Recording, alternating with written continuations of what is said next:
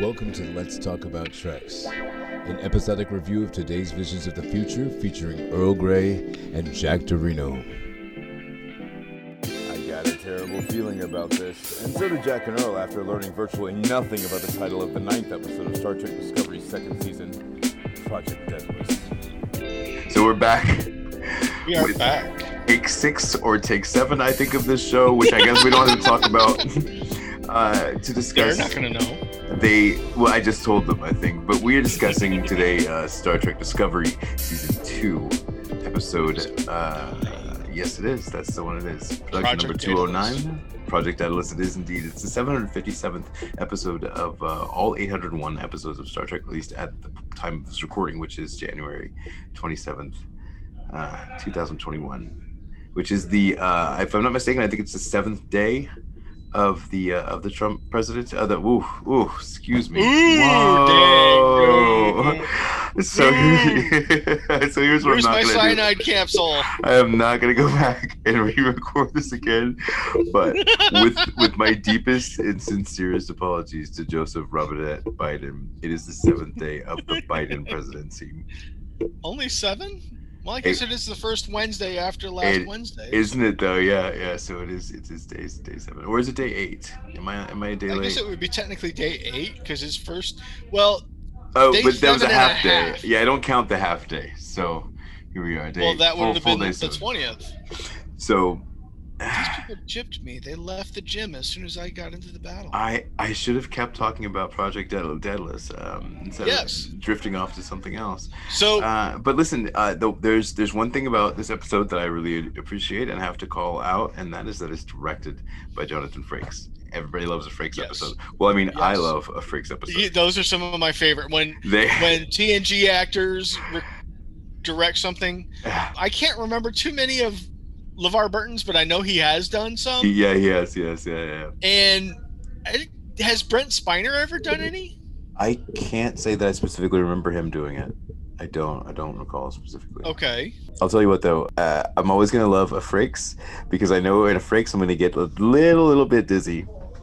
A little dizzy. Yeah, yeah, I'm dizzy? always gonna because he because he loves to to go up in corners and flip the camera around and we like spin around in circles and you know go all around the ship or jump all around people when there's a fight. Like yeah, that's a that's a Frakes episode. He loves to he loves to spin around in circles and shit. Uh, Oh, okay. oh, I don't know. Wait, wait, wait. Can I say that word on this show? Are we a family show? Uh, no, fuck no. Oh no! well, that, I guess that the barrier is that barrier is broken. Okay, well, I guess we're not. All right. Um, with that, uh, we can talk about this. So the, in the, during this episode, Are you a family man? I'm not a family man. uh, I am family. So says my therapist. My whenever anybody came new into the office that was that was gay, and he wanted them to like do a quick intake with me, he'd say like, "Make sure you take care of them. They're family." And I'd be like so embarrassed to be family at that point, but whatever. It's a therapist's office. where I should be. So, episode nine of the second season is when the Discovery crew in- infiltrates uh, Section 31's headquarters, So- and suspicions arise that the crew may have a traitor in their midst. Burnham tries to help Spock, but her efforts don't go as planned. This is a, re- this is a really great episode. But what, were- what were you about to say? Because I did cut you off. well, what do you suppose Project Daedalus is? You know what it is? Like this whole episode was predicated by, like, I I this episode this episode title blew me away after I realized what the episode title was because the whole episode I'm like wondering like what is Project Daedalus? Like when is someone gonna what is project what is this about? What is what is it? Like what the whole time I'm like wait is it this? Is it that? Like is that what you're talking about?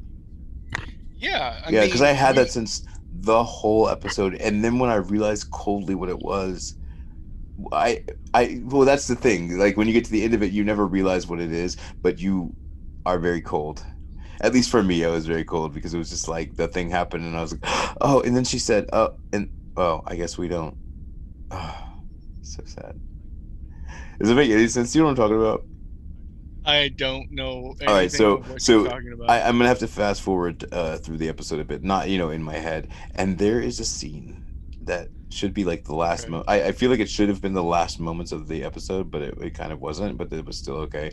Um, is when Okay. they are on um what is the station they're on? They're on the section 31 station right? The the prison place that's mined somehow which is they're doing all kinds of illegal shit in section 31 and they don't give a, uh, they don't care whether you know or not. So uh there's airiam and there's cool ass nhan and there's burnham and they're all like roving this dead station of section 31 with like bodies floating around in the air that they don't like see at first because they're way up high Oh, is this the episode Man. where uh there's a major death in the crew?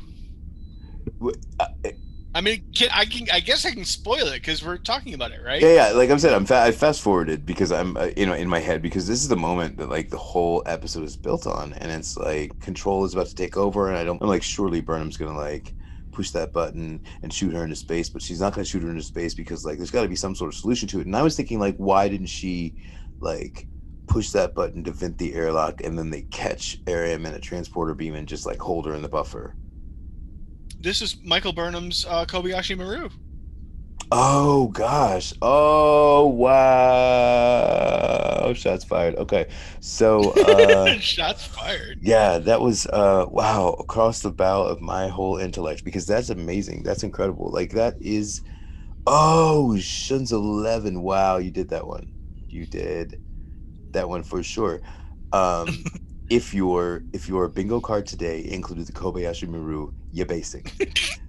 so we're gonna maybe put that back and get a different bingo card. Gotta come harder than that. Wait, what? That is very true. But she totally cheated. Someone cheated for her. I don't even know what to say. so Oh, because Eris did it for her. She did it on her own. yeah, like that is super interesting. And I don't even know. Like I think my mind is blown at this moment. And I don't really know what in the world. Like, why didn't I notice that at all? Out of curiosity, have we discussed the Kobayashi Maru in the new like age of Star Trek? Have had like have has that been touched on Are you talking about the JJ verse or like, ever since verse? no ever since the JJ verse. So like in the Picard and the you know the new the new era, the the Alex Kurtzman era. For those of you who are new Trekkie, the Kobayashi Maru scenario was an infamous no-win scenario that was part of the curriculum for the command track cadets at Starfleet Academy in the, uh, Academy. Whoa, in the 23rd century. Uh, they use it to assess the cadets' discipline, character, and command capabilities when facing an impossible situation because there is no legitimate strategy that will result in a successful outcome. Like, so Kirk's Kobayashi Maru was something along the lines of he had to choose. What was it? He he was supposed to go. Oh, he was supposed to let some people die in order to the, save his it's own the ship. same scenario every time. the the cadets in command of a starship, and the ship receives a distress call from a civilian freighter called the Kobayashi Maru that's within like the neutral zone. And They've the- drifted into the, the neutral the zone. civilian the freighter's like heavily disabled but the the cadet's ship is the only one in range so you got to either choose to pull away to not do the rescue mission or like enter the neutral zone and risk starting a risk starting a war or whatever so uh and then the ship's like in a face off with like some some klingon battle cruisers or whatever so you got to choose like So- what the hell to do and there's no way to win the situation because like if you just yeah. Leave then you just left all those people you know This just occurred to me. How far before Kirk's command was this? Was season one and two of Discovery? Are you suggesting that this is from what the Kobayashi Maru was built? Was there a The Kobayashi Kobaya- Maru in Enterprise? Not to Oh. my knowledge. Okay. Um, I don't know how closely. But- I still don't really understand. Like you seem to be more Well- Enterprise leaning than I certainly. what I'm what I'm getting at is with the Klingon War, if if Kirk was young enough during season one, they could have literally used an event from the Klingon War because the Klingons are involved in the in, in the Kobayashi Maru test. Surely, This surely. they could have taken something from real life and uh, presented it just pre- started presenting it to all cadets and when they realized that cadets needed to go through this and learn this Holy jeez! I wonder scenario. if they were looking for a particular outcome. Like I wonder because I could imagine them putting this test before uh, a uh, you know a class of cadets that comes like slightly after the Klingon War to see like okay, so we need like we our our fleet is heavily damaged and we need to like like make sure we're conserving our material, right? So let's uh, see which way these cadets are going to go because we want the cadets to save our equipment you know so we have to make sure that we're getting the captains who are going to save our equipment you know what i'm saying Mhm. like so i wonder if they meant if they meant to to root out the cadets who would go in and like risk their own ship over letting the civilians die. In modern military situ- situations, aren't civilians a higher priority than Sure, sure, sure, sure, sure, sure. Yeah, absolutely. But what what at this point in the timeline is the core of the Federation? Like, what's the heart of the Federation for real? Like, sometimes changes. Sometimes it's like crueler than at other times. You know, because of whatever events. Like the stuff that happened in the Bajoran sector was like kind of rough, right? And it was they were kind of like snatch grabby because they were immediately like as soon as the Cardassians left, they did kind of like flow in and be like, oh, we'll take this. You know, like Mine. yeah. And I they, peed on it. It's mine now. maybe they're more concerned sometimes about their you know keeping their equipment and making sure that they're ready for action and could do things then about you know saving four or five civilians that shouldn't have been in the neutral zone in the first place you see what i'm saying like Well, they weren't in the neutral zone in the first place. They drifted there because of the damage to their ship. right but they were in the neutral zone And we don't know how big the crew was. It could have been a crew of a hundred. sure i'm just giving one example But i'm just no i'm Okay. giving i'm i'm giving an example to back up my idea that maybe starfleet's heart was a little different. Like maybe like because i could see them being like okay Yeah, why are you going to risk a war over like these few because they've they've made decisions like that before like where they've left people as opposed to fighting for them. You know what i'm saying? Bajor well, I mean, from a certain perspective, and then when they when they and then they ceded some territory again during the dominion wars. Like they've kind of like let people out to dry sometimes. They're like with what heart are they times- grading this test? Well, we we don't know.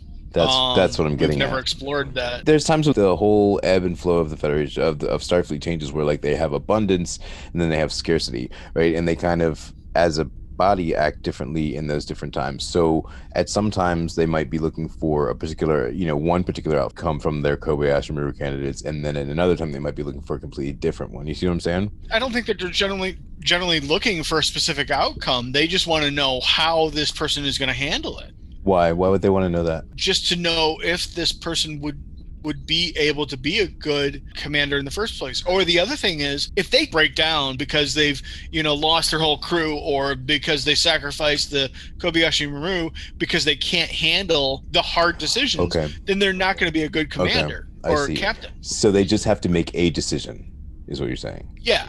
They have to be Huh. able to make a decision in That's- the middle of an unwinnable scenario. Oh, but I, I'm going to posit that yes, that is true at times. But I'm also going to posit that it's possible that at different times they might be looking for a particular answer. Like right after the burn, I think that it might be looking for someone to either save the people or, you know, stay out of the way. Like they might be looking for a particular outcome for a reason. You know what I mean? So, so there might be a slight bi- bias towards people that would um, choose uh, one or the other. So we're going to take a break and we're going to come right back right after this. Hold on.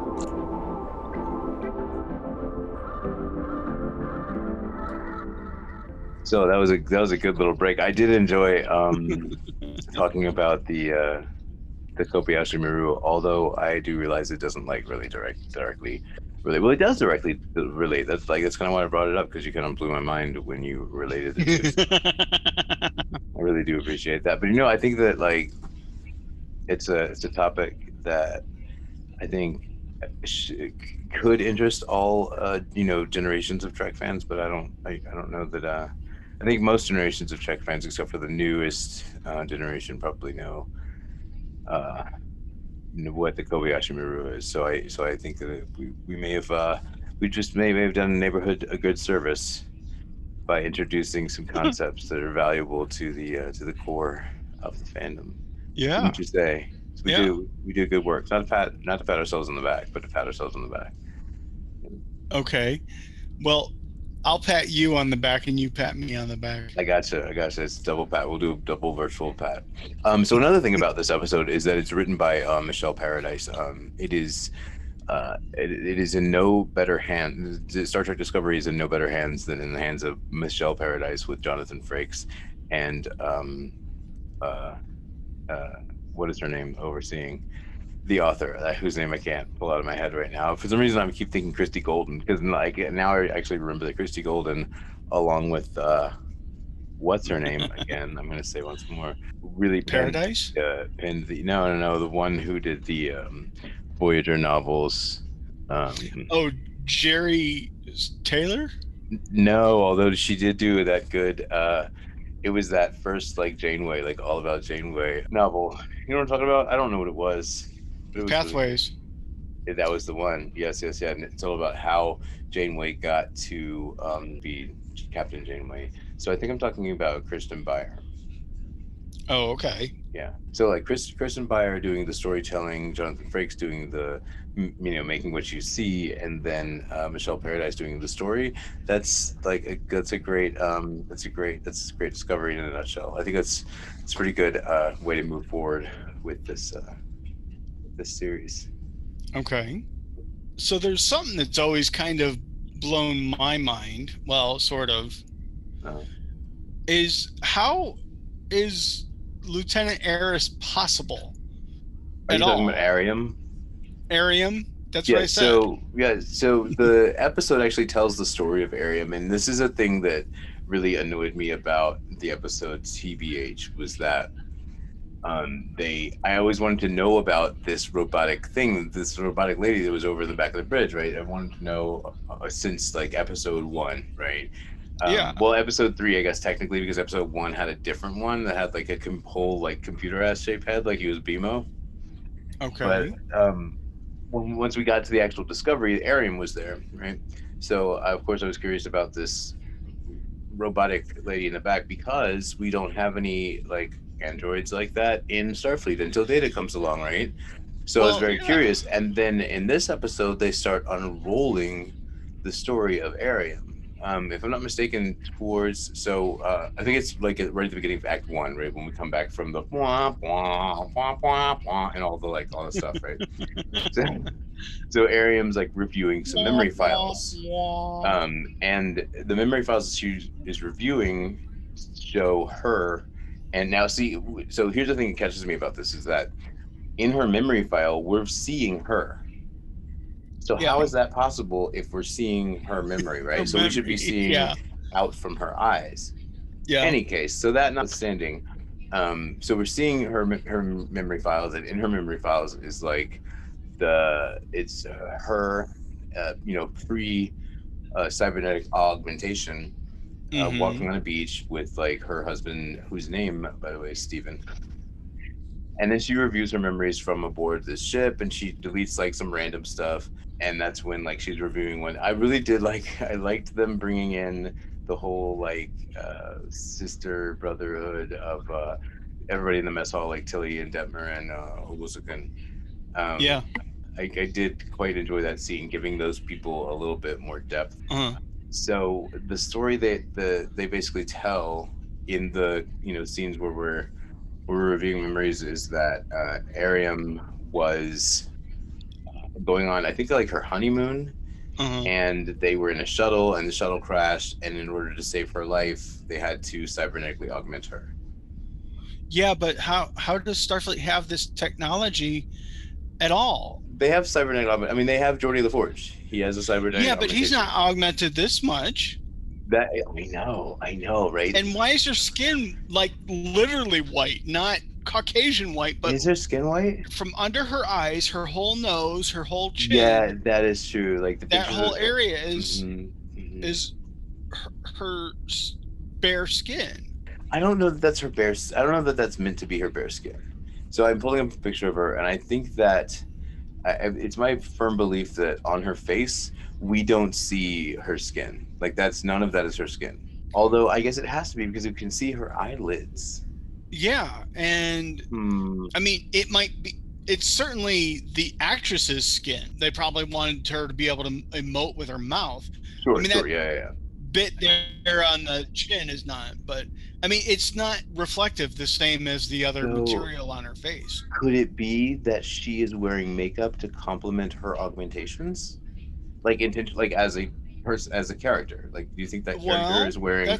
Makeup that would be appropriate to her because it wouldn't make sense if she had like some red ass lips right and some some pink some like uh, rosy cheeks right but like maybe she's wearing complementary tones don't know, like, because that's got to be her nose, right? Like, that's a good point. Like, I, I think that I, I thought that all of that was meant to be like cybernetic stuff, but yeah, now that you I mean, it, down the side of her nose is some sort of wiring or something, but maybe the whole outside of her head was replaced, and maybe the mouth part is actually not skin. Uh, maybe it's just as pliant as skin because it needs to be, but maybe she has no skin there, and they've covered it with something that has like that sort of pallor to it. Because I don't, I really don't think that that is. Yeah, I really can't imagine that any of that is. It's, it's still that natural skin, you know. if that's how you want to imagine it, but I just, I'm, I'm I, I hear what you're saying. I get what you're Mhm. saying, but Mhm. it doesn't. I know, I know. i'm really like so because of the fact that I've decided to just uh, like love and appreciate Star Trek Discovery. It's hard for me to like not not like just gloss these things over, but I do see it. Like it is a thing. Like there is. It's a, it's a good question, and and it, it, it's kind of a cop out to avoid having to answer those questions by just like drawing a lot of interest in the character and then get rid, getting rid of them. Killing her off, yeah. Yeah, like, but they certainly did that. Like, they certainly did it on purpose, and I certainly realized, like, a little bit of the way through, I was like, why are we learning so much about Airiam? I was really excited that we were, but I was like, why is this Yeah. happening? Because they never do anything for no reason.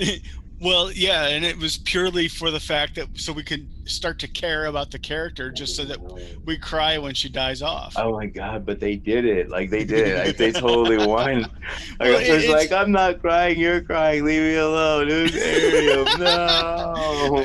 yeah, I mean it's it's it's like um giving giving the main protagonist in a western or something a, a dog that's faithful and follows Oh, their every move. I know. Like like did you see oh what was it? Uh what was it called? Open Range I with uh Kevin Costner and they introduced this dog and I'm like the dog's totally going to die, you know? And sure enough the dog died. They introduced the dog just so that you can and see how happy the kid is with it and how good a dogo it is and then it they just kill it off. It's like no. And I, I think they got you into her character just so you like no, yes. So that's exactly what they did. Um, she's a dogo. I I wonder if they couldn't like figure their way around it. Now let me tell let's tell the story of the actor playing Airiam, shall Okay. we? Okay. Yeah. So originally there was uh first it was Sara Mitich, right? Who was playing Airiam. Right. Okay. So Sara Mitich plays Airiam in all of season one of Star Trek Discovery. And then suddenly in episode one of season two of this season, Airiam shows up and Airiam has a different face. Now I noticed this immediately. Um, I actually said something on Twitter about it that was quite rude because I think for some reason I felt like there was a far I don't know, there's just a different shape to the faces of the two people playing Airiam. Okay. Um, so I just noticed immediately and, you know, made a comment about it. And then somebody lashed out at me and was like, no, that's a, no, that's this, this woman. And I was like, oh crap. Oh, sorry. I, so I didn't really know what to say, but I could tell immediately that it was a different person. I didn't understand why they were doing that. Well, uh, similarly to the episodes in season one where we see Voq, right?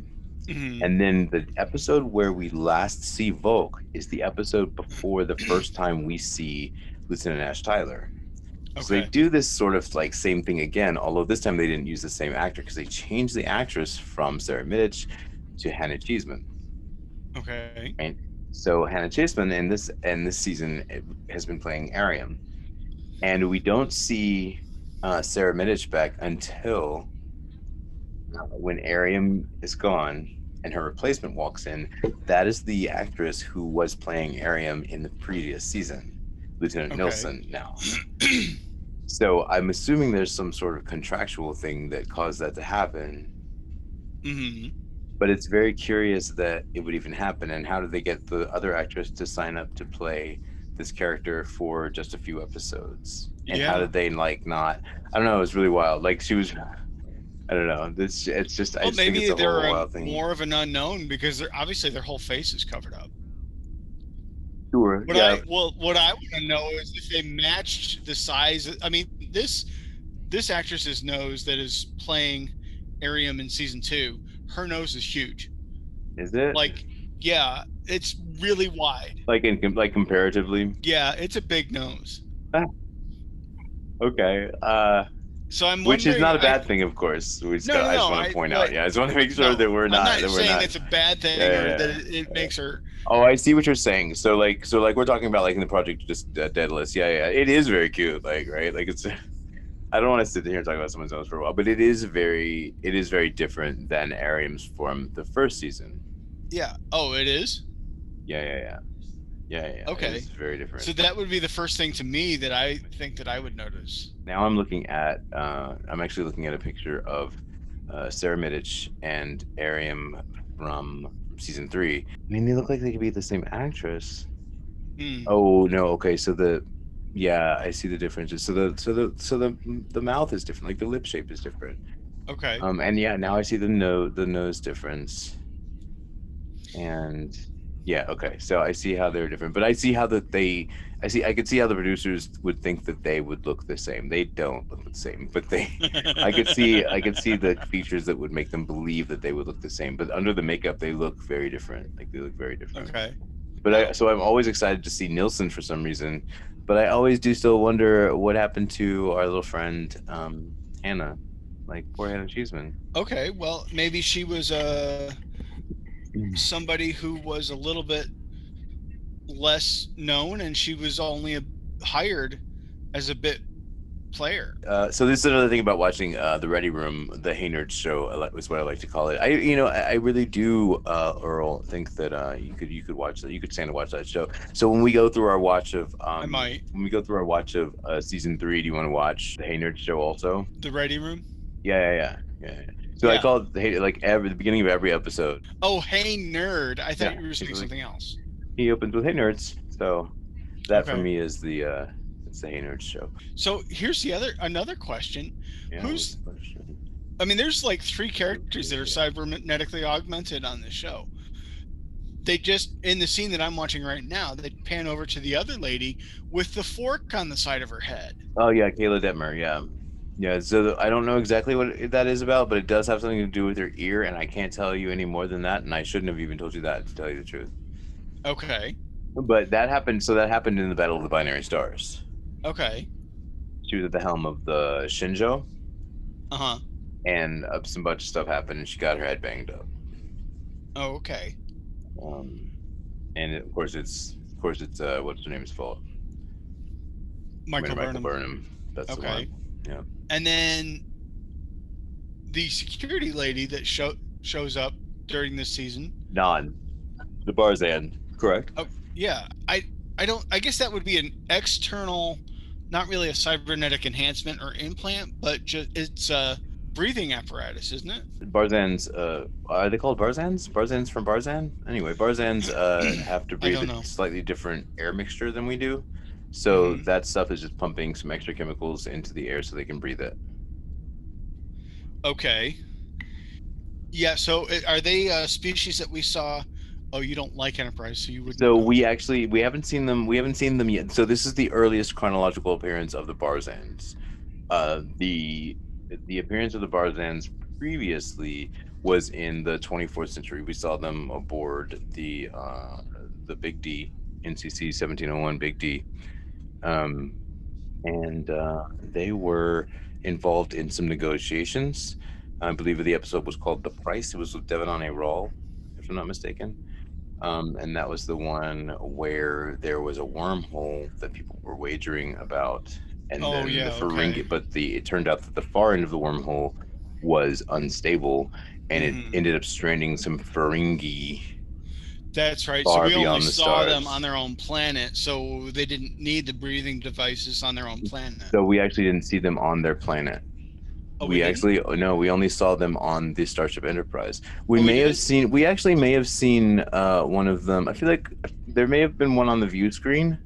Um, uh, Mhm. Ah, Prem- was it Premier Bhavani? Is that? Hold on. Uh, now I'm gonna. Now I have to find the memory out. I have to find the memory alpha. Um, I wonder. I'm. I'm. I am curious about how good my memory is, though, because that could be indeed Premier Bhavani of Barzan. Because I do know it's definitely Devinoni Ral because I remember Devinoni Ral very well for some reason. Um, And here we see the. Uh, meanwhile, here we see the uh, reinsurgence of the uh, uh, Brainiac logo in in her eye, reminding us that she has been infected by Section Thirty One or the Orb or. Yeah, so we don't know what it is yet, but we learn, I think, through the episode that it is control. So it is. Okay. It's it is Premier Bhavani. I'm so proud of myself. She had her two nego- and she had two other negotiations with her, Mendoza, and Devinoni Ral was who was a quote unquote human representing Chrysalians who actually turned out to be a front and ass Betazoid who was using his gifts Uh-huh. on everybody and. He probably Yeah. tried to rape Troi in her sleep and stuff, you know, because that's what everybody tries to do. Everybody's Yeah, ready to rape all- Troi in her sleep. Yeah, that's what they all try to do. Every telepathic person is just like, I'm gonna find Commander Troi. I'm gonna rape her in her sleep, make her spill them poker chips. they, they even they even oh yeah there you go um they even uh oh, baby, you got some poker chips one of the over there. You want to go bend over and pick them up real quick? how come you're talking like that and you like sound like you're checking her out Who me? Oh no, I was just playing Devinoni Ral for a moment. Oh okay you me, Commander Downstiller, Downstiller Commander Troi's is not in my wheelhouse. Is uh, have we have we even discussed the episode yet? I feel like we just keep venturing off. So uh, so Rhys, is- so like, like we said, like we said, yeah, we did we did start talking about. It. So she was reviewing the memory files. There's a funny thing that happens, and um, there's a sparring match that she's having with Rhys in the ship's gym. You do you know I really enjoy um, Rhys's name for some reason. Uh just because it reminds you of uh reese's the uh, peanut butter company Well, it's one of those Rhys's that's not spelled like that, though. It's like uh, John John Rhys Davies. So, you know, for the long time, longest time, the guy from Sliders. Oh, by the way, Sliders. If that's on your uh, your bingo card for today, make sure you mark it off. Um, John Reese Davis uh, from uh, or Davies Davis. I'm not sure from uh, Sliders. He his name is spelled like that as well. And for the longest time, I was calling him John Rice Davies because that's what I thought his name was. And then well isn't And that it- the same guy from indiana jones and that played uh the dwarf on uh, lord of the rings Did he play one of the dwarf? Oh, he did play the dwarf, the dwarf guy. Yeah, yeah, absolutely. You know, Lord of the Rings has a has a good uh, fallout. You know, Well, uh, and and because the, all the, the hobbits names- have gone somewhere else to somewhere. I'm Yeah. sorry, please go ahead. Well, the the names of all the characters are for me hard to separate sometimes, and I wanted to say Gimli, but then Gimli, I'm sure. Gollum, and, and You could have um, called him Treebeard also. well, no, because he's certainly not a dwarf. But anyway, No, he was the um, voice of Treebeard. so a segue from uh, the Kobayashi Maru back to the episode, if you oh want. yeah, we I thought we segued already, and we were all Well, the way we- back. We, we were all the way we were talking, talking about, about the Airiam, where. Airiam come from. Yes, her, she's Yeah. on Android though. Don't call her an Android. Don't call it a comeback because androids are not here for years. uh, well, I beg to differ. Soon, soon type androids are Oh, not going to that is true years. because there are those Mudd type androids well, there's are be coming along soon. that those, and then there's um, uh, Rock, the giant guy. He was an android. All the people on that planet I were, thought were I thought he was. Aren't they Mudd type androids? The the rock ones? No, No. no. Oh, okay. There's an, uh, a, another unexplained android. But what I was going to segue into is if you uh, bring up your episode, we can watch it together. I don't know how much of the soundbite we can put in, but um, Probably- bring it up to about- none. probably none. Yeah. So I don't. Hold on. So I, I gotta. So I'm on. I'm on a different computer today. I don't know if you're. Guys, let me know if this is the. Uh, if this is the uh, the best computer I should be using for this because uh, I don't know how the quality of uh, all the previous ones have been on uh, on the other computer. So so it turns out that the computer I regularly uh, use for this uh, this task of creating this podcast is um, the Ethernet port doesn't work on it. Isn't that the Hmm. worst? Yeah. Uh, I remember the day I got stuck. It got stuck in, like a, a cord got stuck in it, and I like jiggle, jiggle, jiggle, jiggle, jiggle, jiggle, push, push, pull, push, pull, and finally Oh, got baby. the cord out of it. But um, uh, yeah, I think that may have that may have damaged the the damn thing forever. I'm sorry. Well, you know, it's not your Well, fault. Well, you could always, um, I mean, if you wanted to get into uh, some computer surgery, you could probably relate replace that port Yeah, for sure. I, I could definitely to replace it. completely replace the whole computer. Yeah, I have the uh, the Dell site where it where it is. I um you forgive, forgive me. I'm trying to get to um. Oh, there it is. Star Trek Discovery. Is that the show that we're talking about? I think so. If memory serves. If memory serves, we are one episode past. If memory serves. Dude, you know this interface, CBS that you've designed. I gotta Yeah. tell you, whether you're on the internet or whether you're on a Fire device or whether you're wherever you are, it, Roku. it leaves a little bit, a little bit to be desired. The CBS app, yeah, the CBS app. yeah. Is, uh, y'all, it's not. I'm not gonna. I'm not gonna say it's some trash. It's not some trash. It's not awful. And I do see that No. they're can like constantly, kind of constantly making like small improvements on it. So I've, I've given that. So the the admiral and Christopher and Captain Pike are about to have a conversation about Section 31. Why are they there? Where do they come from? And then the admiral says some things about uh, Mine. things that, yeah, they're just some lines that rub the captain the wrong way, and he explains exactly why they can't just forget about their uh, ethics or their laurels. And um, Okay, so let's uh let me see. I'm gonna I'm gonna get there. okay, It's distinction without a difference, he says. That's that's do you know what I'm talking about? what's that? Well, so they pull in and there's a bunch of mines there, and the Saru's like, Yes, Federation doesn't allow the use of mines. And then uh, Pike's like, "Hey, they we're not allowed to use mines." And Cornwell says, "We didn't, we didn't build them." And then he's like, "Well, that distinction without a difference." Yeah. Yeah, yeah. So So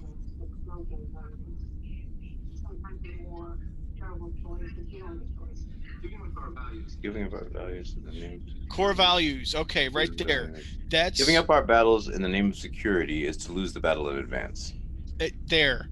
That's where that's his, his line right there is where I kind of disagree with what you were saying about picking uh choo- let letting the uh, Kobayashi Maru test. I 100% Uh, agree with you, but I also don't necessarily always believe in Starfleet because Starfleet sometimes is not Starfleet. Okay, yeah. Well, and we're finding that out in uh in a way in another show that I'll try not to do a Sure, crossover. sure. Yeah.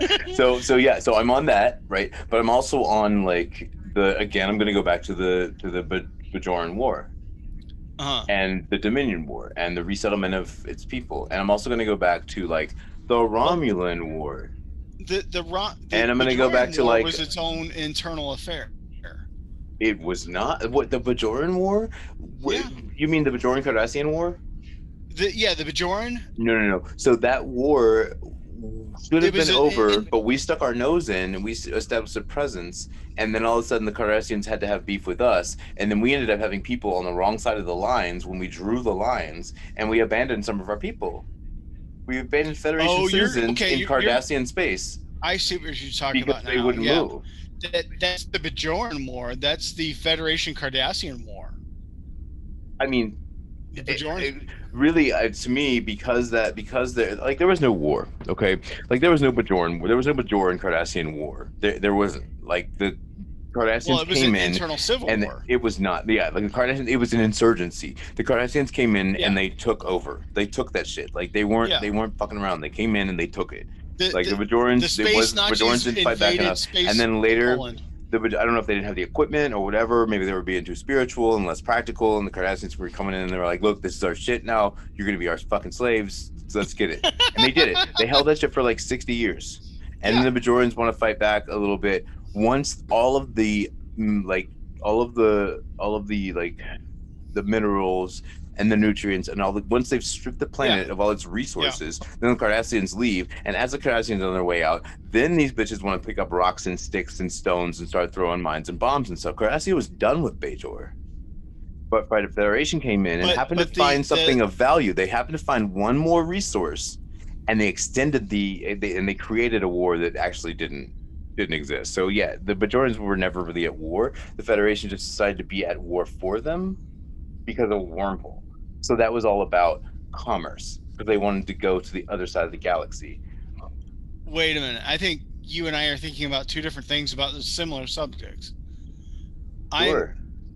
I'm what I'm thinking when when you when you say the Bajoran War, I think I'm thinking of um, pre-Federation, the Bajorans fighting back to to get the Cardassians off their planet. Their little uh, um, internal affairs civil war. You yeah, know, that's a that's an insurgency. That's that's a, that was the Bajoran insurgency. There was no war, and the Well- Cardassians weren't fighting back. If the Cardassians wanted to hold Bajor, themselves. if the Cardassians wanted to hold Bajor, they could have held Bajor. They didn't want it anymore. Then what is what is all Kira, what's Kira Nerys all proud about in fighting Exactly my point. terrorism? Exactly my point. Because the so you think that everything that delude Nerys fought for was nothing? Was, Yeah, they- nothing. they delude themselves into thinking that they won their planet back. They didn't win their planet back. If they had won their planets back, they would they would have all the resources and they wouldn't need the Federation at all. But Well, they Federation invited didn't- the Federation. The Federation was asked to come in there. And of Yeah, course the but not until like, yeah, the- oh, more territory? Let's get it. They didn't invite the Federation until they needed help taking care of Deep Space Nine, and And why did they need help taking care of that? Because they didn't have shit. Because the Cardassians took everything. okay, they didn't even have enough people. Like, like what were they doing? Like, I'm not mad at the Bajorans. It sounds like I'm mad at the Bajorans. Like, maybe Yeah, I should be mad at the Bajorans. sounds like you're mad. I know, but like, the, as angry as they are, they're kind of impotent. Like, if So- you if you were faced with a Cardassian ship or a Bajoran ship that was gonna like had his had his phasers locked on you and was ready to blow you out of the sky, which one would you be afraid of? I does does Bajor even have a fleet? He tried it like to. uh, it's all civilian ships. Yeah, so they all, like that's they all the have thing. little uh, Marquis Maquis fighters. Like yeah, so the yeah those Peregrine Peregrine fighters, uh, which by the way those are Federation issue. Yep. Those are not Bajoran. Those are Yeah. the, the ones Well, of the no, yeah, yeah. the Maquis ones. Yeah, that were left They- on the they- wrong side of the lines. Like we that was our extra shit. we just like Um, left some extra the- shit behind, and they're like the throwing it at us. The fuck. the Bajorans do have a fleet. They're all those smooth, sleek little um, dildo ships. And they're all those fucking things with the big ass sails. Well, yeah, the big sail things, and that's one thing that Bajorans had before anybody else was faster than light travel. And and yeah. Sisko- So like the wormhole aliens have been holding Bajor back like real bad. like they were doing so much spiritual shit that they couldn't get out and like make a ship. They couldn't get out and mine the resources themselves. They couldn't get out and like find the wormhole that was in their backyard well, they, for like tens of thousands of years, and they kept finding tears of the pro. They kept finding pieces of the wormhole, and they couldn't Well- follow like Hansel and Gretel back to the damn witch's house and be like, "Look, witch, stop fucking with our entire civilization. I know you live outside of time, but we want to move forward in time because we've been sitting around for like six billion years, and we're just getting on our feet, and we don't have spaceships yet, and everybody else is zooming around here and trying to take all of our shit. Leave us the fuck alone so we can live normal linear time." well, except they did show that um, there's been at least a few Bajorans that actually did enter the wormhole. They didn't come out the other side, but Yeah. when they returned, there was an episode where a Bajoran returned from the Bajoran wormhole after Sisko, and he claimed to be the Yeah, actual and he was the emissary. emissary. Yeah, yeah, yeah. But then they realized, no, he's not the emissary because if he was, they would have released him before Sisko went in there, and they Yeah. wouldn't have returned. They wouldn't have had the Sisko. Yeah, and plus, like, well, never mind. I was about to go into some book stuff, but some book, Some some, book, some book stuff. So, like, some some book oh stuff yeah, basically says that like stuff. Sisko came out of there in the first place. Well, actually, no. Some some some some some Well, uh, some canon stuff kind of says that because like yeah. his mom apparently came from in there.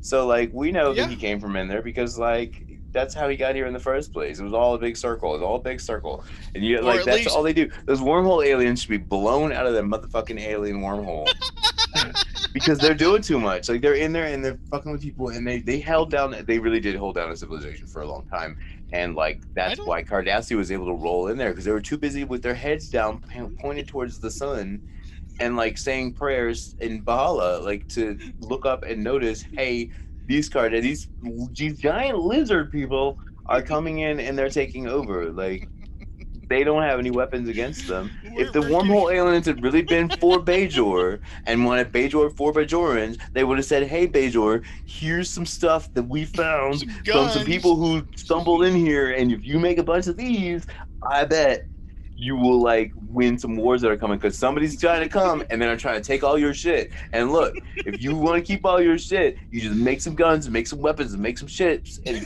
keep them away because otherwise they're gonna hold your asses down for like 60 years. And then once you're done fighting back after they've taken all the resources, then you're all gonna be tired and you're all gonna be angry and people are gonna be coming around making racial slurs like. Have you ever served with a Bajoran woman before? Oh, Brian, how dare you? Why would he ever say that? That's the most racist ass shit that I've ever heard O'Brien say in my life. And I've heard O'Brien say some racist ass shit. But the first thing he says to Sisko is, Have you ever served with a Bajoran female? Are you kidding me? She her, they should all all They're- the Bajorans they're- should they're- line up and slap the shit out of O'Brien. Just like okay, so that's just along the lines of Harry Kim coming along to Quark and being like, we, we were warned about your entire alien species while we were at the academy. Yeah, Quark should have dogged the shit out of fucking Kim for saying that bullshit. Slurs about my people at the academy. How dare you? No, knock that nigga out. What the fuck is he talking about?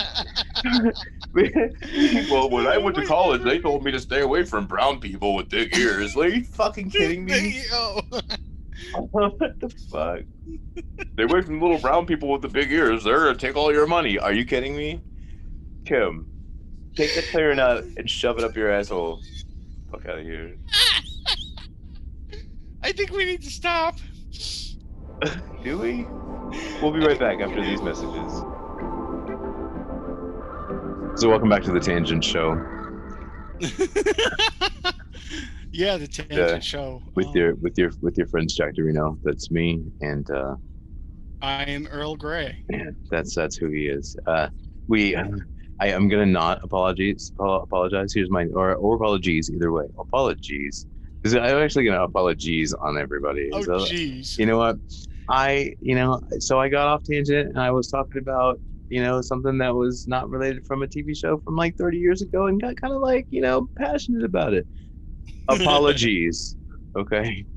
So, um, you know, I, I do I do like the part that you mentioned uh, just now with the conversation between uh, Cornwell and Pike, and that actually brings to mind like just after that, um, he asks her, "Well, why? Like, is that why we got left out of the war?" And she's like, "No, it's because you know you stayed out of the war so that if you know something happened with Klingons, that the best of Starfleet would survive." So that, for some reason, brings me all the way back again to the Kobayashi Maru thing. Like, so they know what kind of captain he is, and they know what kind of captains they're keeping for the war, right? So Mhm. I, I wonder what the outcome of everybody's Kobayashi Maru tests are, and if his is different Oh, than okay. the other people that they kept.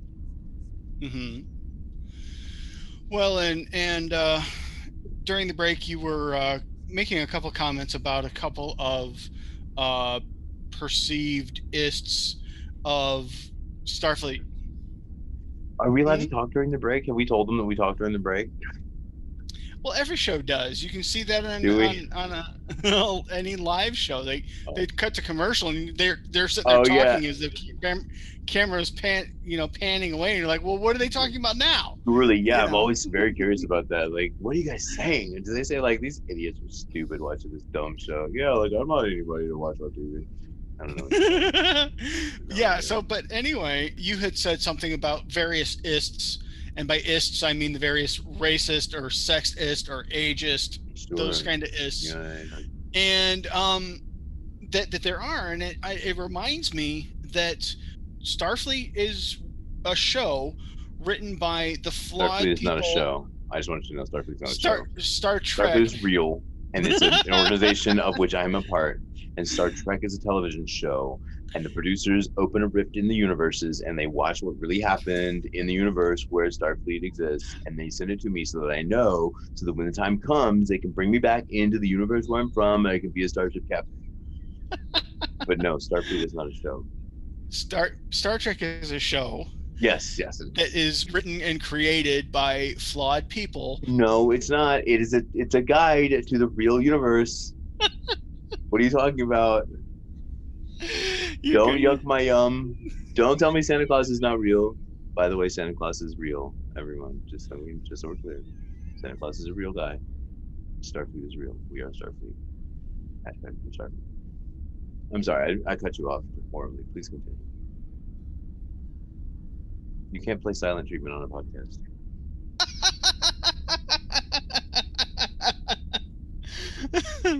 I'm trying to catch my breath because Oh, so there was another one. This was an ageism that I actually experienced while watching Star Trek: The Next- Next Generation, and felt badly about it. It was in the episode Tapestry when uh, Picard comes back into a blue uniform at a much lower rank, and I was like, "Oh my god, that poor thing! He's at such a lower rank, and he's so old." And oh my gosh, I hadn't realized until just a moment ago that I was being really ageist when I said that, when I thought that, felt that, or whatever. so Star Trek as a show is created and written by and produced by flawed people in a flawed 20th and 21st century um, and sometimes our modern 20th and 21st century uh, perspectives get into it. And sometimes maybe they put those things in there just to remind us that even in 400 years we still make mistakes as we're, we're only human and we still make mistakes sometimes. And immediate almost every single time when they've made those mistakes in the show they've immediately somebody else has come forward and said they've stood up for that wrongness. And we should learn about we should learn from those things today instead of ignoring those wrongnesses and looking the other way. We should stand up for our fellow human beings a fair point. i kind of had two different things go off on the two different tangents at the same moment so i can't decide which one to talk about Well, pick one and and go with it. Go with the first one that you thought of, but about the flawed fallen universe of the 20, 20th and 21st century I don't know. Keep i don't know where please to do tell. Oh, you want me to keep? I see. You want me to keep on going because uh, you want me to fill dead air. Because for No, no, I don't. I'm just waiting for you to figure out what you're talking about. I'm gonna cut this part out where you're figuring it out, and I'm waiting for you to talk because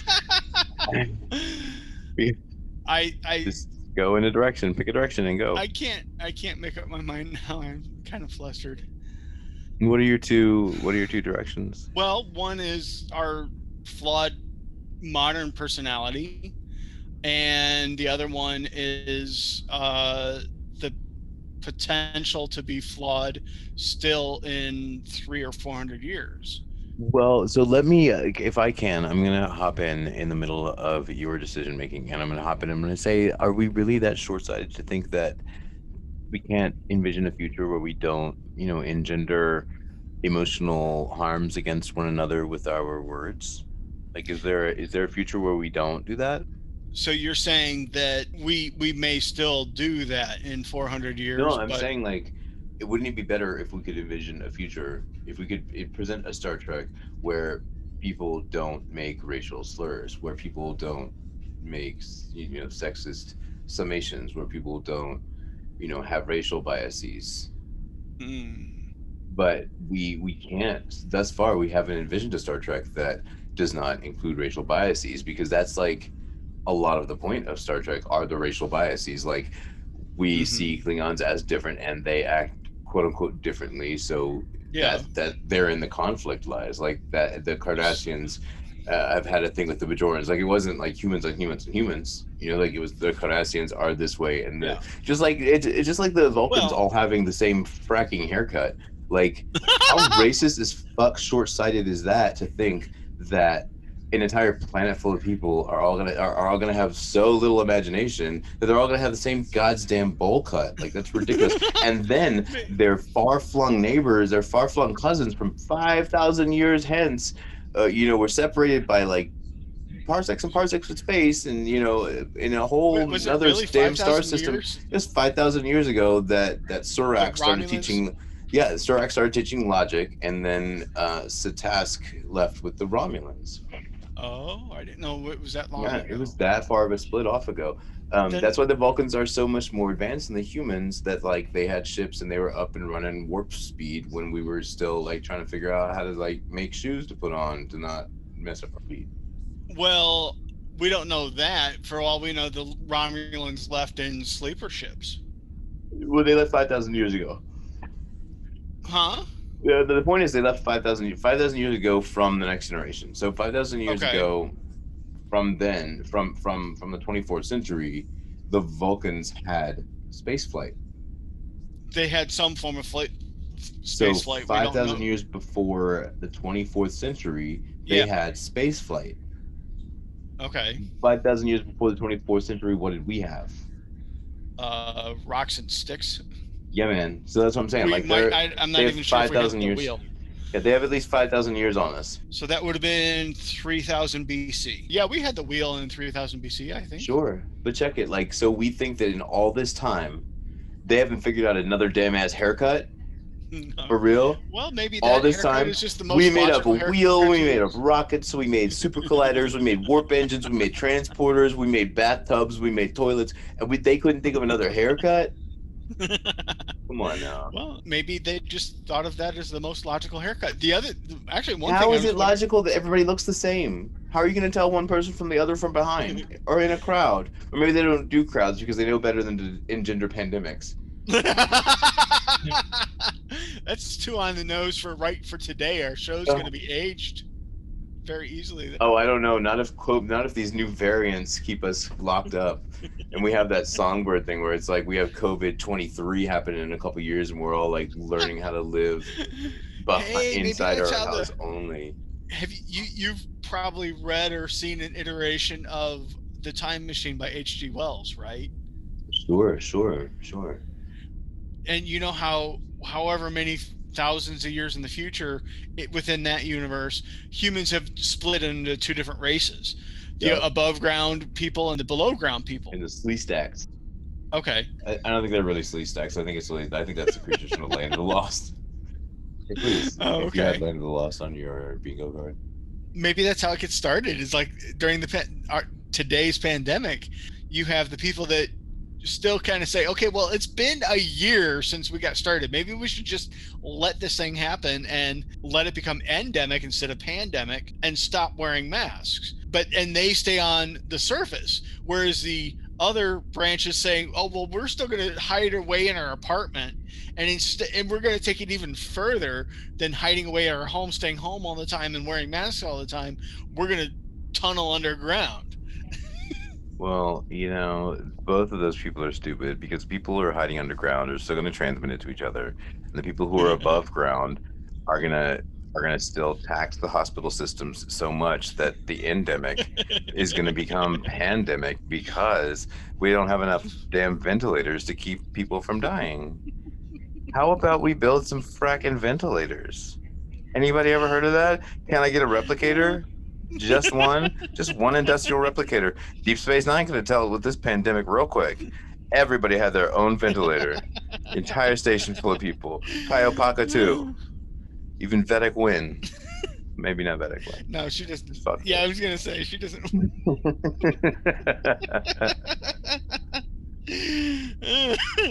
so there's a uh, so there's a scene right after this, right? Uh, right after these these big big badass, you know, Starfleet is speeches on the bridge. There's a there's a little scene uh, with uh, with with MB, our, our girl MB, and her little bro Spock. They're in her boudoir, and she pulls out this 3D chess set that is dope. Like I want this 3D chess set. It's like all clear acrylic, and it's like there's screws holding the the the levels together and holding the the the blue pieces and you know the blue um maps of the board in between the acrylic. It's, it's pretty dope. It's a pretty well put together thing. And another thing I note about this scene is not only just like Gersha Phillips has done like incredible uh, needlework with like all of the costuming in the scene. Like Spock's thing that he's wearing is dope. And then um Spock seems really angry in this scene. Hmm. Like he's like he's spitting his words through his teeth at Michael. Well, there's apparently been some sibling, sibling rivalry when they were younger. Is he supposed to be pretending like he's not emotional, or is he? He's just giving it up at this point. Which I I guess is don't the end. The point of that scene is like he just wants to feel everything. He's like, I feel it, and it, and I'm fucking mad, and I'm fucking mad about it, and I'm happy about it. It's great. it's great being mad. Back paddle just a little bit Yeah, let's do it. during the conversation on the bridge about you know the, the Enterprise being the greatest crew and the best of Starfleet. They pan over to Tilly, and behind her is this big-headed thing. The the, the little insect thing, right? Yeah. Yeah. What is like, that? What are those things? I don't know what they are, but they are a thing that Yeah. again, so like I said, they like to double down on this show. Like anything that annoys the crap out of me, they double down on it. So like when we came to the wormhole, there were like there was that we so there was one right, and I was really annoyed by the one big ass head thing, right? And then Mhm. we got Jett Reno, right? And Jett Reno had another one to bring aboard. Did you, did you notice that? Like we had one in the first Jet- season, and now there are two big old insectoid head ass people in this show, and that is the most. I don't know what the hell they are. I have no idea what they are at all. Yeah. I don't rem- remember that, but okay. I do think that there's something that happens next season with that that thing. So I wonder if that's where Hannah Cheesman is. After Airiam died, maybe they stuck Hannah Cheesman in that thing. They're like, here now wear this big ass thing. You won't have any lines, but girl, you'll be in every episode. You know, every time I see Rhys, I don't even think of his name as Rhys, Gen Rhys. I always think Kwok-Choon. I don't know why. No, I do know. I like that. That's the actor's name. That's the actor's last name. I'm always psyched about seeing Kwok-Choon. Kwok Chun is my is dog. Rhys? Kwa uh, is the uh, tactical officer, I guess. Weapons. He does weapons. He's off on the right. With the Spartanness of uh, Burnham's side of the room. I don't know why I like it so much. Whose side of the room would, had the uh, hole in the blanket? The whole. Oh yeah. So That that, would must have been probably not be Tilly. Yeah, because because uh, Burnham just has like the standard Starfleet issue stuff. Yeah, Is yeah, there okay. a hole in the blanket? Not in the actual Starfleet blanket, but she must have had like her childhood blanket with her on the ship. Oh, too. the little blue one at the base. Yeah. Oh yeah, it is torn. That's a good. That's a good catch. Interesting. Yeah, and Burnham's is just like completely empty because you know, and she has to because Tilly has to have her own stuff because she's allergic to polyelastic, fo- visco poly, visco poly foam. So she yeah, whatever. Burnham has a whole whole ass closet that like the 3D chessboard fits in perfectly, and that's the only item that she had. Wait a minute, did she steal that from his quarters on the Enterprise? I don't know. Didn't she? Wasn't there it. one? Didn't she go on the Enterprise and like go in his quarters and there was one just like it? And like, there's very little stuff on her side of the room. So why does she have a 3D chessboard? She doesn't even have. She. Where's Philippa's? Where's Philippa's telescope? Shouldn't Philippa's telescope she should be like on display somewhere down here? Or did she give it to I Saru? I don't. know. But I tell you what, it's odd that she has that chessboard. yeah. So right after that, we were in the we were in the Nhan, the first Nhan and uh, Airiam. When okay, Yes. first of all, let me call attention to the flippiness at the beginning of the scene. So there's a there's a little William Riker uh, little signature there. You got Jonathan Frakes doing a little flippy do, right? Okay. As we flippy do around the little the, the the board that Airiam's working on. Right? Oh, okay. so Yeah. So this is not in the beginning of this scene. This is actually not Airiam, right? It's uh, control, right? Or like some something is some whatever's taking over her. Because yeah, the whatever computer virus is in her Yeah. head. it's definitely addressing Nhan like it's trying to fake and be somebody that it's not right so i see like what i see in Nhan's eyes this whole time is like this bitch is about to pull something and i'm gonna have to kill her. She's standing there when when when Airiam leaves and she's like oh let me watch this bitch because she's gonna try some shit. This hoe is up to something. But it, could- yeah like and she like follows her onto the bridge like um i'm gonna take my little ass skirt and we're gonna follow you. Is she wearing i have i just realized is Nhan wearing a skirt and pants? I don't know. Let me. i do like how Airiam tried to fight for herself for a minute she was like please just stay right here until we figure this out because something's going on. And because Nhan's like hey something's going on. I'm gonna kill this bitch. And Airiam's like uh, i think she's gonna kill me because i think i'm doing something maybe and i don't realize i'm doing. She is watching that Airiam lady like a hawk. So where do you see the skirt and the pants?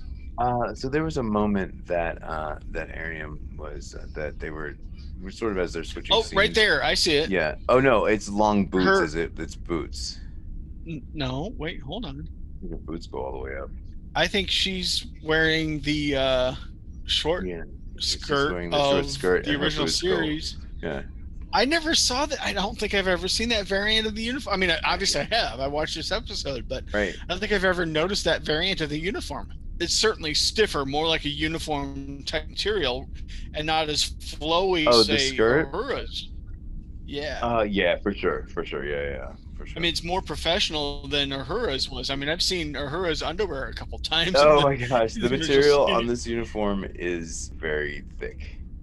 Like that'll keep you warm. Yeah. That thing will make you sweat, I'm sure, if you're not careful. I also uh, learned, like sometime pre-production, that they ordered a particular dye to make it exactly the color they wanted it to be for the cameras. Okay. So it's some sort of like super navy dark-ish blue that doesn't come out as like super navy darkish blue. It's TARDIS blue. Yeah, it's darker than TARDIS blue for sure. Yeah, sure. I've never been able to figure out if they have any uh, department division in their uniform other than the silver and the gray, and the gold. But So there's a, there's actually a gold and a bronze and a silver. Uh, there is a bronze. Yeah, yeah. So the bronze is engineering. Well, I guess some medical wear all white. I think generally medical wears white, which is sort of like the motion picture when uh, McCoy comes back wearing a white uniform. White uniforms for medical first showed up in the Kelvin timeline, to my recollection. I mean, even uh, Dr. Crusher's uh, lab coat is medical teal. The motion picture actually has an entirely different set of uniforms, like altogether. Yeah. Like all of their uniforms are different, right? Yeah. Um, and among those uniforms, including Kirk wearing basically a white front and navy arms with gold uh, rings around his wrists, is Mhm. um, McCoy, who's wearing white. Well, but he changes after he start. He changes into one of those uh, light blue things after he actually joins the crew. When McCoy first comes on board, and he's still wearing his his beard because he was re- in retirement and on Okay, this is- vacation this is post beard. Post beard, he's still in that white outfit. So the Class A uniforms. I'm gonna give you a little. Uh, I'm gonna send you this little thing right here. Oh, you're right. I see it now. Yeah, I'm looking at a, a crew uh, he got that white. picture. Like yeah. he got like the white leisure suit on. Yep. 70s. Yep. And uh, well, I mean, there's at least uh, it's what's her name? idea. Um, uh, Nurse Chapel. Is that No, Nurse Chapel? Oh, that is No, Nurse Chapel. not. No, I mean, well, I, the one I picked, the one, the picture I'm looking at is Nurse Chapel because it's um, Mrs. Roddenberry, Majel Barrett. But there is another picture that's got a different nurse. I feel like there's another picture that's got a different nurse in it, but there is a Nurse Chapel in here. Yeah, so Star Trek One kind of throws a lot of things off as far as uniforms go. I think, Yeah. But those white, those white uniforms are pretty, pretty dope. Yeah, I- so it's white for medical in Discovery, and there's gold for command, bronze is engineering, and uh, silver is science. Like, and they even have the different color badges. I'm I'm not really sure I get the purpose of, for the uh, for the half collar. There's like a full collar and a half collar, as if like we're between like are we leisure suits or are we next gen collar? Oh, yeah. Like are we 70s or are we, you know, 90s? Which which one are we doing? We're doing both of them sort of at the same time. Yeah, so apparently this breakdown from the from the, from the movie was gray was operations, yellow and gold was operations and communications and helm and navigation, green was sciences was medical, orange is research and technical, red is engineering maintenance, is white is command. So that's a whole crazy set of oh, uniforms. Oh, for the motion picture? yeah, yeah, yeah, yeah. I, I do kind of dig those uniforms for like real world uniforms. So, Really? so yeah, yeah, I do, I do. I kind of like them. I think other than Enterprise, I think I prefer uh, the gray uniforms. Ooh, You're talking about the DS9 uniforms. Yes, other than the NX-01 uniforms, I prefer the Deep Space Nine uniforms. Agreed. Yeah. So those first contact slash Deep Space Nine uniforms are great. I love them. Um, I really want one. I think you can get one from Anovos for like 300 bucks or 500 bucks, whichever the two. The Enterprise ones are so similar to the ones that I wore nearly every day in the Navy, like just like overalls, that I Uh-huh. just feel like let's do something different. Well, they're supposed to be. They're supposed to be closer to space uniforms and actual military uniforms of our time period. You yeah, know? those things are those things are definitely super contemporary. Yeah, I mean they they look like the the uniforms that they wear on the International Space Station. After we go through this little minefield, I did I did like the teamwork that happens, you know, when everybody's picking different uh, maneuvers to get through this little Mhm. minefield. I do appreciate that. Um, and I appreciate Yeah. like the calling out to everybody and everybody helping along the way. I'm always craving more bridge bridge, you know, crew. I always want to see more Rhys. I always want there to be more Ronnie Rowe. I can't ever remember his character's name. Alton Bryce the 3rd You know, so Bryce and Rhys and Owosekun and uh, Keyla Detmer. I always want to see more of them, and I always that, that's why I like. Um, I can't say anymore because I'm gonna spoil something, but Okay. but eventually we do get a little bit more insight into some of them, which is which is pretty dope. Um, because I definitely remember being thirsty for more. Like, who are these people? Who are these people? right. So getting a little bit along the way from them was cool, seeing their reactions, etc. Um, and then of course we Yeah. get to, and then we of course we get to like right after we make it to this uh, section thirty one, uh, the, to control. We're actually the end is the beginning. So like we've palindromed this entire episode of the show. Earl, you Mhm. notice that? Like so now we've actually talked ourselves back to the beginning of this episode Uh huh. and the way that it ends is so devastating because that's right when we lose um, that's right when we lose Airiam Mm-hmm. and then she drops us the nugget about Project Daedalus at the same time because before the question can be answered was Project Daedalus Nhan makes that choice that she saw that she had to make a couple scenes ago. It was like, I'm gonna have to kill this bitch. And guess what? She had to kill that bitch. uh huh.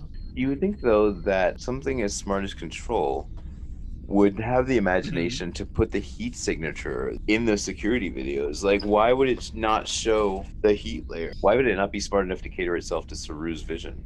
It knows Saru's there, right? Right? Or like I somebody don't. with I don't know. Are you saying that you think that Saru sees in heat vision? Well, no, that's part of the that's that's part of the range that he sees, but he could see in the video that something was missing that we couldn't see. And they had to like peel back the video and put different layers for the humans to be able to see it. Hmm. You know, that's that's a good question. I'd have to re-review the whole episode later tonight after our episode. Maybe we could uh, discuss that amongst ourselves. Perhaps. But we seem to have touched most of the bases on this episode. We opened up with talking about the end of the episode and Michael Burnham having to make a Kobayashi Maru type test. Not making that type decision at all. Yeah. I guess, yeah. We've discussed, you know, the security lady making that decision on her own and noticing that she seems kind of odd at some in, in some instances and watching her like a hawk. We discussed her wonderful uh, squirt uh, outfit. Well, you know what? I think that we've uh I think we've done the whole thing. Have we hit the I think we've hit the entire episode this time. I guess we touched a little bit on everything. So let's let's try to let's pull together an ending for this episode. How about we just uh, fade to? How about we just both start cackling like hyenas and fade to black on Yeah, that? so I guess that could just be the end of the episode. That you do it that way. I guess that would work because I mean we did we did it all. We did our job. We had one job. We came. We did it, and it's We done. say we came, we saw, it, we kicked its ass. Beanie Beanie kicked its ass. Good night, folks. We'll see you next episode for Star Trek Discovery Season 2, Episode 10. I'm not going to tell you the title right now. Double digits. Right then. All right, take care. Support the Take care, continued everybody. making of this show through patreon.com. Let's Talk About Treks is a production of Anodyne Relay supported by the Star Trek fan community of listeners like you. We review the copyrighted works of Paramount CBS's Star Trek team, of whom no copyright infringement is intended. You can reach us via email at email at letstalkabouttreks.com. You can leave us a message at area code 202-804-6312. Our producer is David Moody, and our writers, Jack and Earl, are on Twitter as at Trex Talkers, and would greatly appreciate the obligatory like and subscribe from wherever you're listening now. We record on Lenovo computers with Zoom, mix with NCH Mixpad, and master with Cockos Reaper. Our intro, outro, and interstitial musics feature samples from Awakening by Waterboy from Pixabay. So my idea was is that maybe as a small segment of our show, we could reach out and talk about real life, modern, current space news, either from NASA or the various companies that uh, are starting to explore and launch rockets on their own, like SpaceX or um, uh, Deep is it deep blue? Yeah, man. Yeah, man. I totally. So I like it. So like, I think we should. Uh, you could. We could do like one one science, one science, one's real science story a day. I think that would be pretty dope. And I think that uh, it needs its own little, like its own little, um, what you call it, like its own little theme song. You know what I'm saying? Segment title or something. Yeah, they're like, like, like, and now it's time for space news, real news. Space news, real news. Space news, real news. Space news, real news. Hey, space news, real news. Hey, space news, real news. So I kept going for a long time because Chris started dancing to my theme song.